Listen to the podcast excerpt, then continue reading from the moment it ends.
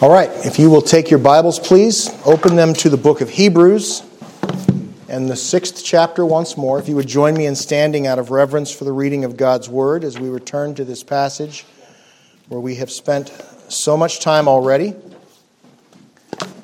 And we pray that God would give us clarity as we continue to examine it. So, Hebrews chapter 6, beginning again at verse 13. When God made a promise to Abraham, because he could swear by no one greater, he swore to himself, saying, Surely blessing I will bless you, and multiplying I will multiply you. And so after he had patiently endured, he obtained the promise. For indeed men swear by the greater, and an oath for confirmation is for them the end of all dispute. Thus, God, determining to show more abundantly to the heirs of the promise the immutability of his counsel, confirmed it by an oath, that by two immutable things, in which it is impossible for God to lie, we might have strong consolation who have fled for refuge to lay hold of the hope set before us. This hope we have as an anchor of the soul, both sure and steadfast, and which enters the presence behind the veil, where the forerunner has entered for us, even Jesus having become high priest forever, according to the order of Melchizedek. Let's pray.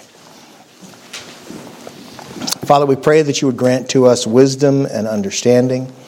We pray that you would show us truth and that you would give us clarity. But God, in the midst of all these things, we pray that the gospel of Christ would be magnified. We pray, God, that the truth of who you are would be lifted high in our eyes, that we would see it that we would worship you for the beauty of all that you have done, that we would submit to you, Father, and that our hearts and our minds and our lives would reflect that. And God, I pray that in the midst of this day, you would give us strength and comfort and hope that stands in the midst of trials and difficulties. No matter what is thrown against us, let us stand on the truth of Christ. We ask it in his name. Amen. Amen. So, we spoke last week about an anchor of the soul.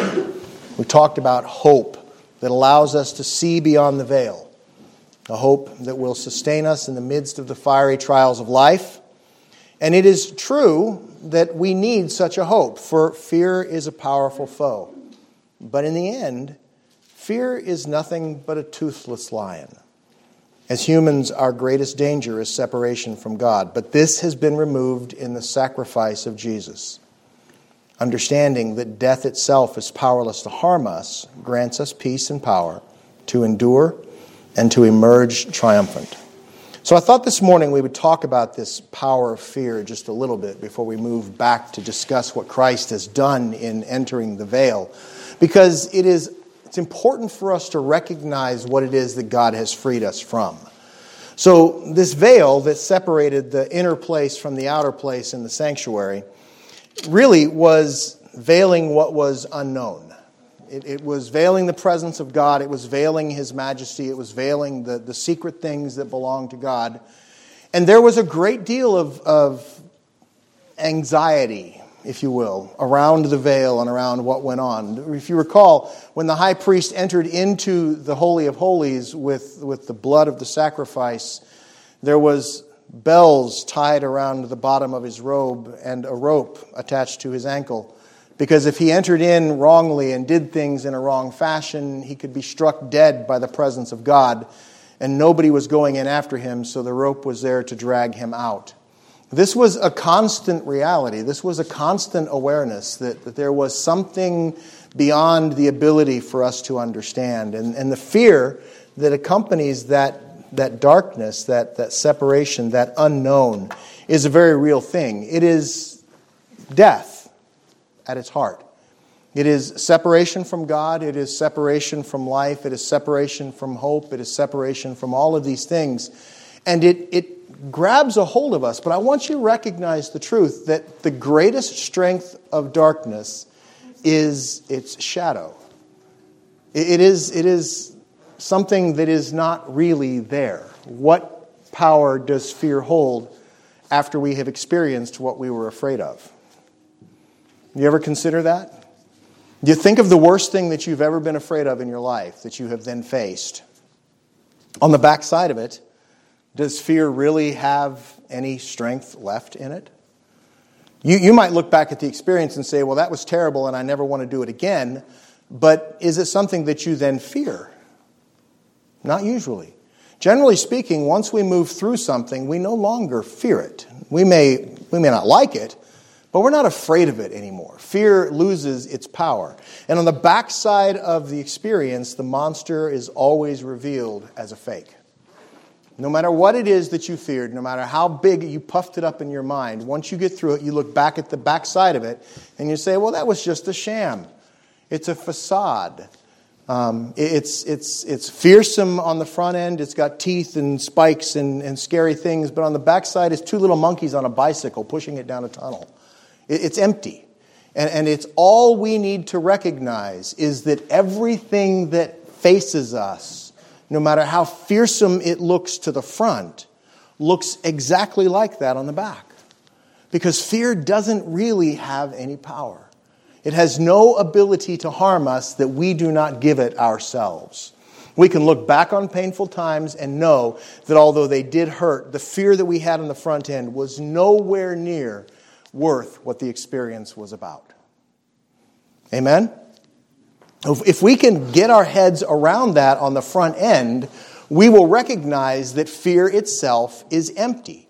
It plays on our emotion. It plays on this idea of what is the worst case scenario. My kids used to have a card game they'd play in the car called Worst Case Scenario and, and they, would, they would read these cards, and it was all these terrible things that could happen. And what would you do in this circumstance? And it was kind of funny to listen to their insane sorts of solutions for really strange problems. But, you know, we all play that game with ourselves, don't we?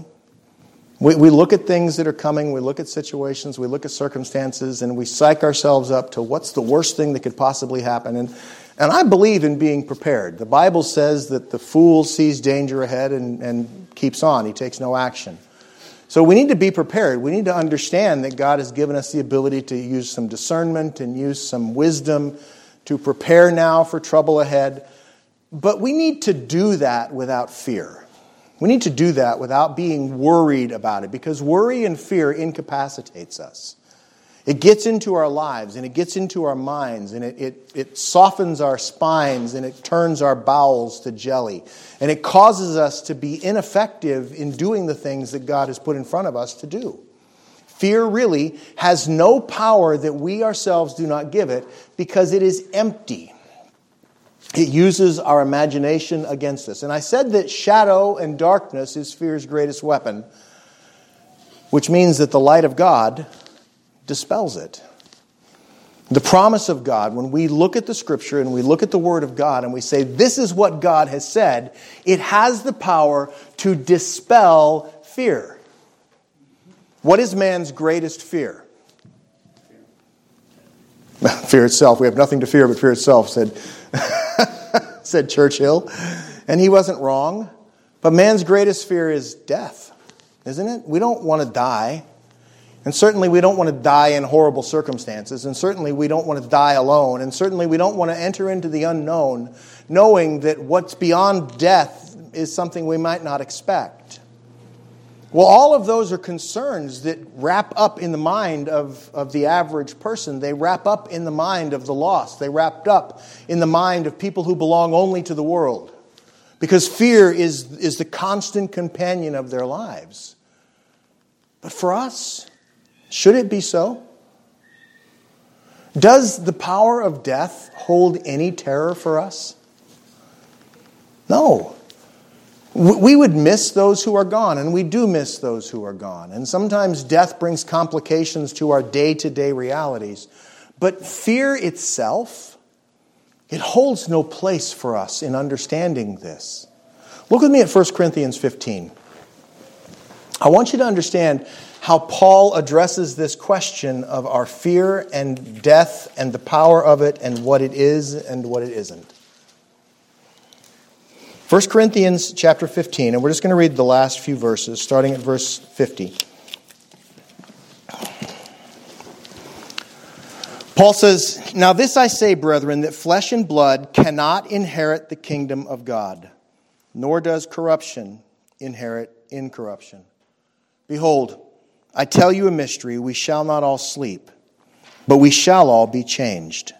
In a moment, in the twinkling of an eye, at the last trumpet. For the trumpet will sound, and the dead will be raised incorruptible, and we shall be changed.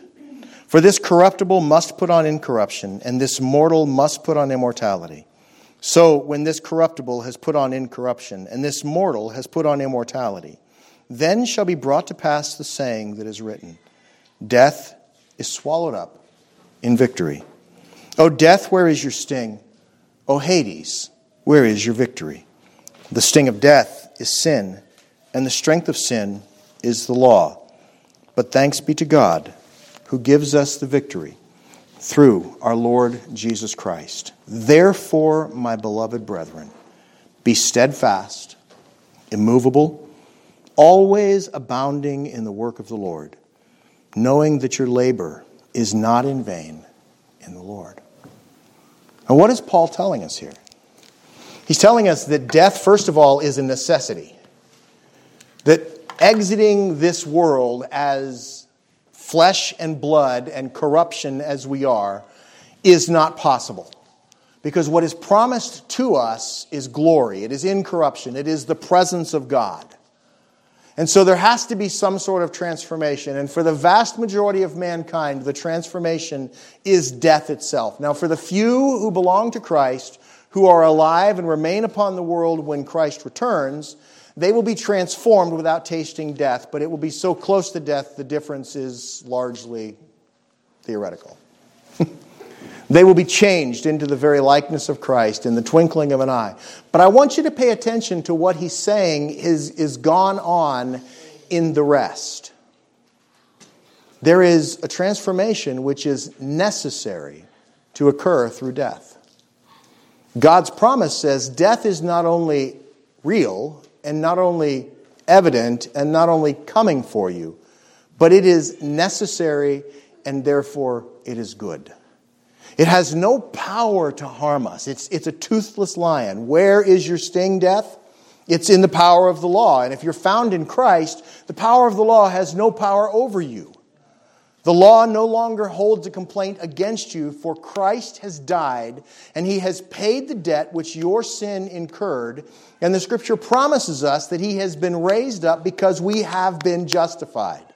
There is no longer any curse remaining in death. So, what comes when we die is a good thing. God promises us that our death, when it comes, will be a blessing to us. If that's his promise, then what have we to fear? If that's his promise, why are we so worried about it? Well, largely because we don't tend to think about the promises of God in the manner that we should. We tend to put them off for another day. The promises of God, they're, they're down the road stuff. They're, they're, they're something for future me. There's something for me to contemplate when this thing arises. But, beloved, you have to recognize the truth that this underwriting fear and this underwriting doubt, it, it girds your entire life. This promise has to be the reality of everything that you think, it has to be the bedrock of all of it. Because the very worst thing that the world can do to you is kill you. That's their biggest weapon. They, they think canceling you is bigger, but I promise you it's not. Their biggest weapon is murder, their biggest weapon is, is killing. And that's what's behind the abortion industry. They're trying to kill people before they're even born. And that's what's in this whole trans industry when they're trying to turn children into something that they're not. They're killing innocents, they're killing children. We need to recognize that death is everything they have. And if we don't recognize it and fight against it because we're scared, then, then what, what's the point of it? Beloved, this is your power. This, this really is your superpower as a follower of Christ. You, you are immortal until the moment that God has already ordained your life to end.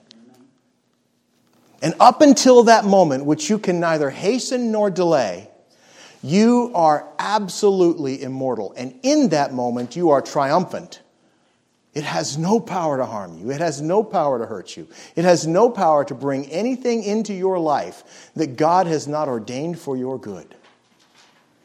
So, what are we afraid of? What is this veil that hides us and that, and that scares us so much?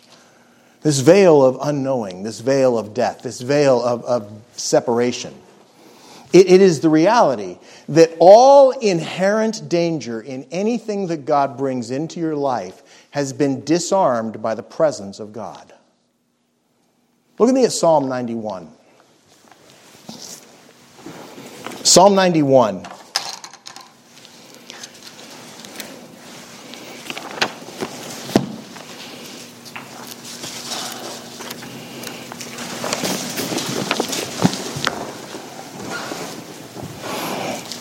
He who dwells in the secret place of the Most High shall abide under the shadow of the Almighty.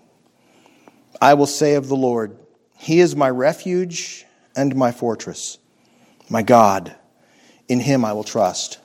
Surely He shall deliver you from the snare of the fowler and from the perilous pestilence. Insert whatever name of perilous pestilence you want to.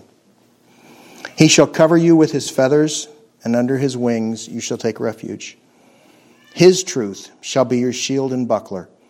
And you shall not be afraid of the terror by night, nor of the arrow that flies by day, nor of the pestilence that walks in the darkness, nor of the destruction that lays waste at noonday. A thousand may fall at your side, and ten thousand at your right hand, but it shall not come near you. Only with your eyes shall you look and see the reward of the wicked. Because you have made the Lord, who is my refuge, even the Most High, your dwelling place. No evil shall befall you, nor shall any plague come near your dwelling, for he shall give his angels charge over you to keep you in all your ways. In their hands they shall bear you up, lest you dash your foot against a stone. You shall tread upon the lion and the cobra, the young lion and the serpent you shall trample underfoot. Because he has set his love upon me, therefore I will deliver him. I will set him on high, because he has known my name. He shall call upon me, and I will answer him, and I will be with him in trouble, and I will deliver him and honor him, and with long life I will satisfy him and show him my salvation. Now, I'm not going to tell you that this means that if you love and honor God, no bad thing will ever come to you. Because Jesus told us exactly the opposite. Jesus said, In this world you will have trouble. But I am going to clarify for you the reality that if you love and honor God, nothing that the world counts as bad can actually harm you. It can't change anything that is you. It can't hurt you in any way that matters. The, the, truth of the scripture is that God has disarmed these things, and that the only one that we need fear is God Himself. The only one that we need to reverence with this kind of fear is God. And in the end, we need to recognize that what God promises us is that when we honor Him and love Him, that thing which we feared, that, that thing which is terrible, that thing which comes to us in the night, which we've been so afraid of, is actually transformed into blessing. Now, you have to get through it to see that, but it's truth. Look at Romans chapter 8. Romans chapter 8, starting at verse 28. We know this passage, we know this truth, but it's worth hearing in the context of this conversation. We know that all things work together for good to those who love God, to those who are the called according to his purpose. For whom he foreknew, he also predestined to be conformed to the image of his Son that he might be the firstborn among many brethren. Moreover, whom he predestined, these he also called. Whom he called, these he also justified. Whom he justified, these he also glorified. What then shall we say to these things? If God is for us, who can be against us? He who did not spare his own son, but delivered him up for us all, how shall he not with him also freely give us all things? Who shall bring a charge against God's elect? It is God who justifies. Who is he who condemns? It is Christ who died, and furthermore is also risen, who is even at the right hand of God, who also makes intercession for us. Who shall separate us from the love of Christ? Shall tribulation or distress or persecution or famine or nakedness or peril or sword? As it is written, For your sake we are killed all day long, we are accounted as sheep for the slaughter. Yet in all these things, we are more than conquerors through him who loved us. For I am persuaded that neither death, nor life, nor angels, nor principalities, nor powers, nor things present, nor things to come, nor height, nor depth, nor any other created thing shall be able to separate us from the love of God, which is in Christ Jesus our Lord. Amen. This is because Christ has entered the veil for us. So, what is the picture in the veil? It is the veil of the temple. We spoke briefly about it last week, a, piece of fabric woven, according to some historians, over a foot thick. A heavy veil measuring 30 feet across and 30 feet long because the inner sanctuary, the Holy of Holies, was a cube, and the veil covered the entire side of the cube. It, it filled the opening. It was more substantial than the walls itself, and the priest would enter behind the veil. Well, when Christ died on the cross, he didn't get down from the cross and go to the temple and enter into the veil. He didn't enter into the Holy of Holies in that context. So, what is the writer of Hebrew mentioning for us? What is he affirming? It is that Christ entered the true veil. He entered into the very presence of God with the blood of his sacrifice, and in doing so, the veil of the temple, which represented the presence of God in the, in the heavens, was rendered no longer important. And God demonstrated this by tearing the veil when Christ died from the top to the bottom, separating it forever, and taking it completely out of the way, so that we would understand that what Christ has done in entering into the very presence behind the veil, into the very presence of God, is to make a way for us to enter into the presence with him, and having removed all hindrance and all barrier which separated us from the presence of our God. He went to intercede and to administer grace for his bride. It's an important distinction for us to understand that the blood of Christ is applied to those who have been chosen of God before the foundation of the world, the bride of Christ, the church. Jesus' blood is not spread willy nilly over the whole of creation so that every person who rebels against God has been forgiven. They only have to accept it. That's not what the scripture teaches us. Because that doesn't actually secure anybody's salvation, it only makes it potentially possible. It also means that if that were true, then those for whom Christ died there are those in hell for whom Christ died. Because not everybody accepts Jesus. What the scripture teaches us is that the blood of Christ is applied to those who God Himself has chosen. That God Himself knew those who were His, and He died specifically for His sheep. He died for those who belong to Him. Which means that the fullness of everything that Christ did is guaranteed to us if we are found in Christ. There's no potential for failure here. Jesus entered into the very presence of God with the blood of the sacrifice to intercede and to administer grace for his bride. Now, no matter how long I spend trying to explain this, we're never going to fully understand it. You're going to have all of eternity to have the full revelation of not only the presence, but the plan of God. And you're going to need all of eternity and still not get it all. So, no matter how hard I try, no matter how good I do, which isn't very, you're never going to fully understand it because we cannot understand what is going on there. Scripture, first of all, doesn't fully tell us. But we do know the high points. We know that Jesus entered into the presence of God with his own blood and offered it before the throne of grace and said, Father, this is the blood of the sacrifice. I have given my life willingly for those whom you gave me. And we know that in the context of that exchange, God guaranteed that He accepted that payment. And He guaranteed it by the empty tomb.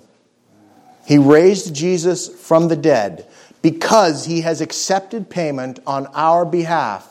And in accepting payment on our behalf, he has canceled the debt which was against us.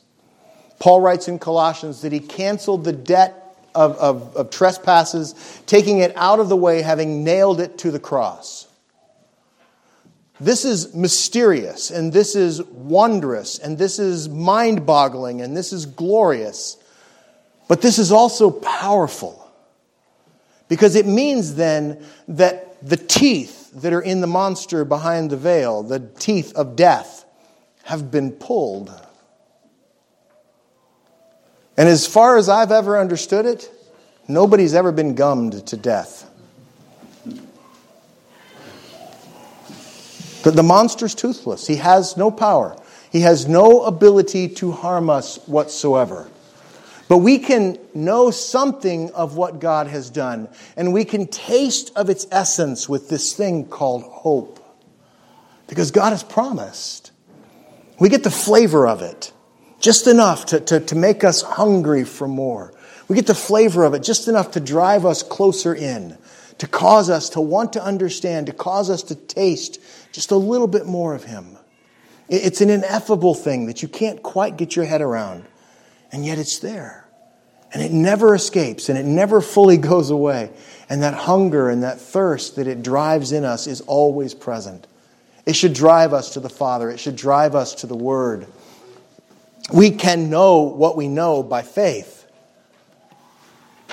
So let's come back to the picture of the anchor. A ship's adrift in the sea. There's a great storm. They throw the anchor overboard. Does anybody go down to make sure that it's hitting in bedrock? No? You know if it is because the ship suddenly begins to hold against the storm. Amen? If, if it's just dragging in the water, you're going to know that too. So here's the challenge for us On what do you hope? On what do you rest the anchor of your soul's faith? Is it the promises of God? Does it go all the way to the bedrock? Or is it simply the things that you think you might know? The things that you think you might understand, the things that, that some charlatan told you that feel good on the surface but have no substance. Upon what does your anchor hold?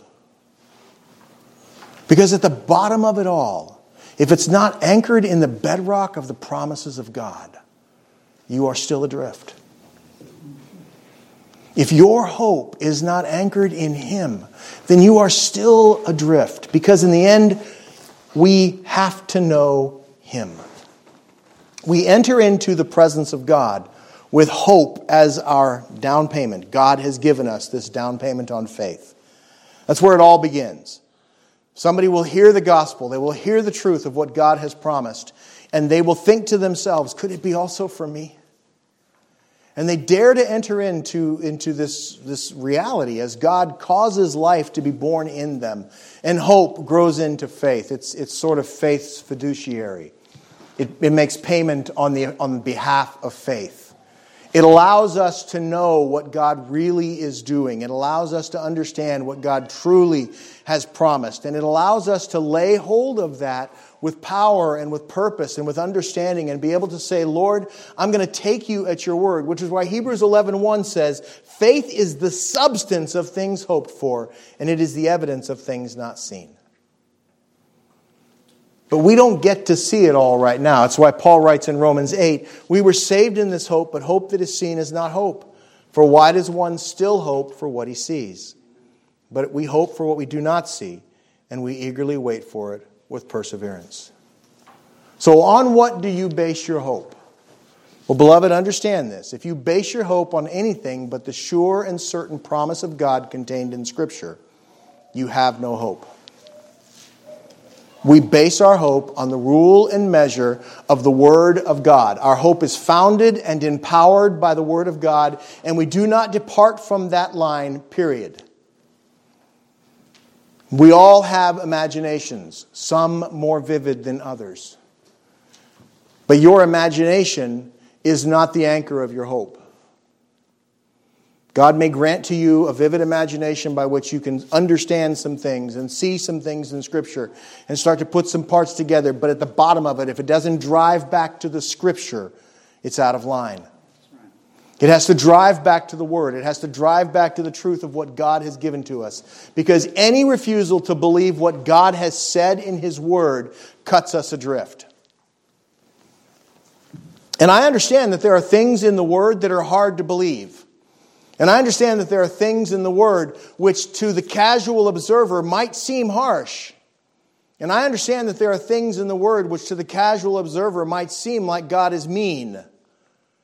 But we have to take Him at His Word and know what He tells us about Himself and rest everything that we have in the promise contained in His Word. We hold fast to the promise of God. And we cling with all we are to the one who both secures us and who himself is the very promise of God. Jesus Christ is the answer of all of God's promises. Paul tells us in 1 Corinthians chapter 1 that in him all of the promises are yes and amen to the glory of the Father. We cling to the promises of God and we cling to the Christ who is the promise of God made flesh. But we cling to him because he clings to us first. Never lose sight of the fact that the promises of God are empowered and, and enabled and enlivened by His hand on them. They are not just dead words. The very Word of God, the very truth of Scripture, it is the power of God because it conveys with it and carries with it the person of God to teach us what He says. We read it this morning in the Catechism. How is it that the Word is made effective? It's by the Holy Spirit speaking these things to our heart and causing us to lay hold of them. It is the person of God conveying Himself to us through the power of His Word that gives us the ability to hope in His promise. And we go all the way into the promises of God. We go all the way to that which is inside the Holy of Holies. And it's not an ark. Although the Ark of Noah and the Ark of the Covenant were both pictures and types of Christ. It's not the Ark of the Covenant any longer that's in the Holy of Holies. It's not a box made of acacia wood and covered with gold with a, with a beautiful picture of angels on top of it covering over the mercy seat. It's not a man made mercy seat. The Ark of the Covenant was made by men. God's blessing was on it. We read this morning about the sanctification of it and the altar. But these things were made by men. And God chose to bless them with his presence and bless them with his power because it was his way of conveying truth to his people by increments. But with Christ entering the Holy of Holies, no longer do we need the man made representations we have been welcomed into the very presence of God. We do not go in and look inside the box and find the tablets of stone broken by Moses. We do not look inside the box and find the jar of manna. We do not look inside the box and find the rod of Aaron that budded. Although all three of those things speak to us of Christ. Jesus is the Word of God. He is the very Logos of God. He is the representation of the character of God made flesh. He is the bread from heaven. And of course, the rod of Aaron. Do you ever consider that? Why did that matter? Well, here you've got a dead stick that blooms, it buds. Here is Jesus, slain from the foundation of eternity. And yet he has been granted this authority as high priest because the rod of Aaron that budded signified that God's hand was on Aaron as the high priest of the people. All of these things point to Christ. All of these things give us an insight into who Jesus is. Give us an insight into his role and give us an insight into who God himself is. We enter into the true Holy of Holies. We enter into the place behind the veil by the presence and the person of Christ. And we see on the throne of mercy God. We see on the mercy seat the God Himself who not only accepted the sacrifice on our behalf, but the God of mercy who ordained it in the first place. So often we don't consider that reality. We almost tend to look at it from a, a slightly Catholic perception, which says that somehow Jesus and, and Mary and somebody else strong armed God and forced him to accept a sacrifice that he didn't want to, and they manipulated the law to somehow do this thing, and God's kind of angry about it. And I've talked to Christians who ought to know better, but they think in that way. Beloved, it is God who ordained the truth of this. It was His plan all along. It was his purpose from the very foundation. Before he ever said, Let there be light, Christ was ordained as the sacrifice to redeem us. The fall was included in the original plan because it is through falling and being redeemed that we know God as Redeemer. It is through this method that we know Him in the greatest and truest and grandest sense of all. That the love of a redeeming God is worth the loss of all things. And this truth is made known to us as we come to know Him. This truth is made known to us as we enter into the holiest place and we see God upon the throne of grace and we see Jesus Christ, the priest of the church, alive forever, even after death, made alive by God the Father, feeding His people the bread of God, interceding on their behalf, revealing the person and the character of the God that he came to deliver us unto. God the Father, as the author and the promise of grace, sits on that throne. Grace, that measure by which God gives us what we do not deserve. Mercy, that measure by which God does not give us what we do. This is the author of grace sitting upon the throne of mercy, sitting upon the seat which says mercy as its name revealing himself to us despite our sin and our rebellion. We enter into the holiest place and we see Christ, our Redeemer, still alive, interceding on our behalf, as even though we, the people of God, who have no cause to rebel and every cause to obey, continue to walk in sin. Still, Christ intercedes on our behalf. Still, he pleads his blood and intercedes that we would be forgiven. Yes, God, my sin covered even that. Yes, Father, even that. He continues to intercede for his people so that we would know the fullness of who this God is, this purchaser of all of our mercy. We enter into the holiest of places and we see in some intangible, ineffable way the display of the covenant of peace that is between them, of which we are beneficiaries. Do you understand that the covenant that saves you is not some agreement between you and Jesus? It's not that you said, Yes, Lord, I receive you as Savior, and therefore you will now save me. That's not what saves you. What saves you is the covenant of peace that is, was established between God the Father and God the Son and God the Holy Spirit before anything was done. That's the covenant that saves you. That's the covenant that's power is poured out into your life when God calls you to life. You see, you can't make a deal with God because you were dead. And dead people don't do anything. You were dead in your trespasses and sins, and when God made you alive, He gave you the covenant that He had already called you into. And He allowed you to sign your name to it by, by the acquiescence of your will that He then made alive before He let you sign your name to it. But He did this by His own covenant and His own work and His own mercy. He is the author and the arbiter and the first source of all of your faith and all of your hope. And we see this when we enter into the holiest place. Here, our hope rests, and here, our anchor holds. And we could go on and on and on like this for days and years and decades and century and millennia without end, and we will. And we'll still never get to the bottom of it. It is that deep and that beautiful and that powerful and that profound. This is the presence behind the veil. And in entering the presence behind the veil, Christ removed the veil forever.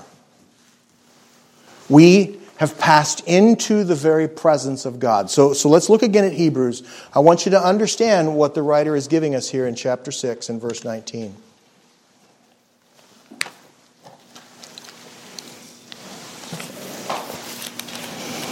This hope we have as an anchor of the soul, both sure and steadfast, and which hope is what he's talking about, enters the presence behind the veil. Your hope enters the presence behind the veil because God has welcomed you into his presence as a child of the Most High. You come into the very presence of God every time you hit your knees. Every time you pray, every time you open your mouth and say, Oh, Father, please, you stand in the very presence of God. And you do this by the blood of Christ, which purchased that right for you. You do this by the blood of Christ, which not only purchased that right, but which tore asunder that barrier which kept you from it and holds you by the hand and leads you into the presence of God. This hope that we have enters the presence behind the veil, and the shadows have passed away. The obscure representations, arks and censers, and all of it, they're gone.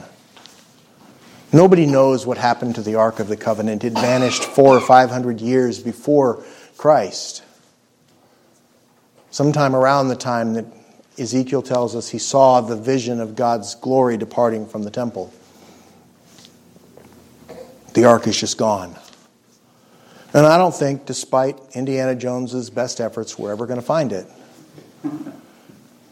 Because it no longer is relevant to us. And even if somebody did find the ark, I don't think everybody would melt when they opened it. Because the ark is irrelevant to us now we enter into the presence of God, where the true mercy seat is, by the blood of the true sacrifice which was given for our souls. We enter in because Christ fulfilled his purpose. And the threat of our deserved punishment has been banished by the acceptance of God's mercy for the atonement of our sin. Romans 4, verses 23 to 25 says, It was not written for his sake alone that it was imputed to us, imputed to him, but also for us. It shall be imputed to us who believe in him who raised up Jesus our Lord from the dead. Verse 25, who was delivered because of our offenses and was raised because of our justification. You see, what Jesus did in being raised from the dead was guarantee that payment has been accepted by God on our behalf. He, he has been raised from the dead and he stands forever as a priest of God, interceding on behalf of his people. And you need no other mediator and you need no other intercessor. And it's a good thing that you don't because there are no others.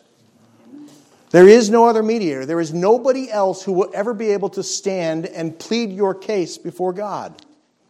No saint, no dear departed loved one, no mother of Jesus, no miniature godlings, nothing. There is Jesus and Jesus Christ alone. And please do not take my word for this, but listen to the word of God. 1 Timothy chapter 2 verse 5 says there is one God and one mediator between God and men, the man Jesus Christ. Period. So any prayer offered to anybody but God through Jesus is praying to a false God, and it is deplorable and detestable in the sight of God. We deal with God alone, through Christ alone, by grace alone. And that is how we, as the people of God, function. Without this anchor, we die.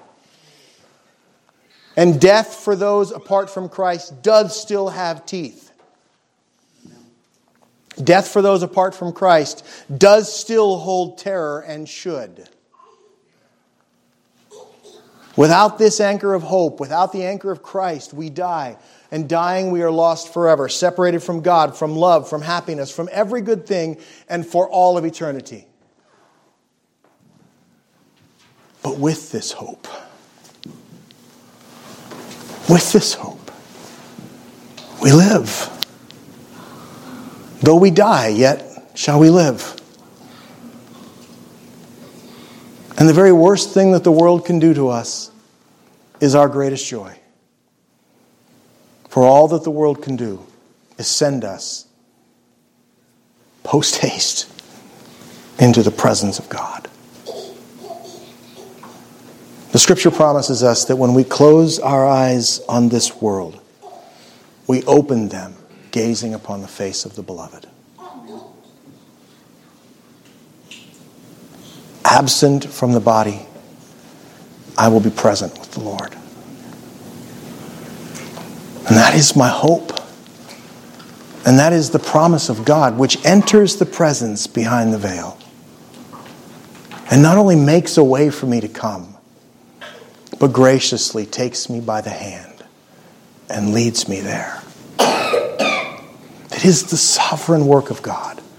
And it is the sovereign mercy of God that defeats death and gives us victory over that which hinders.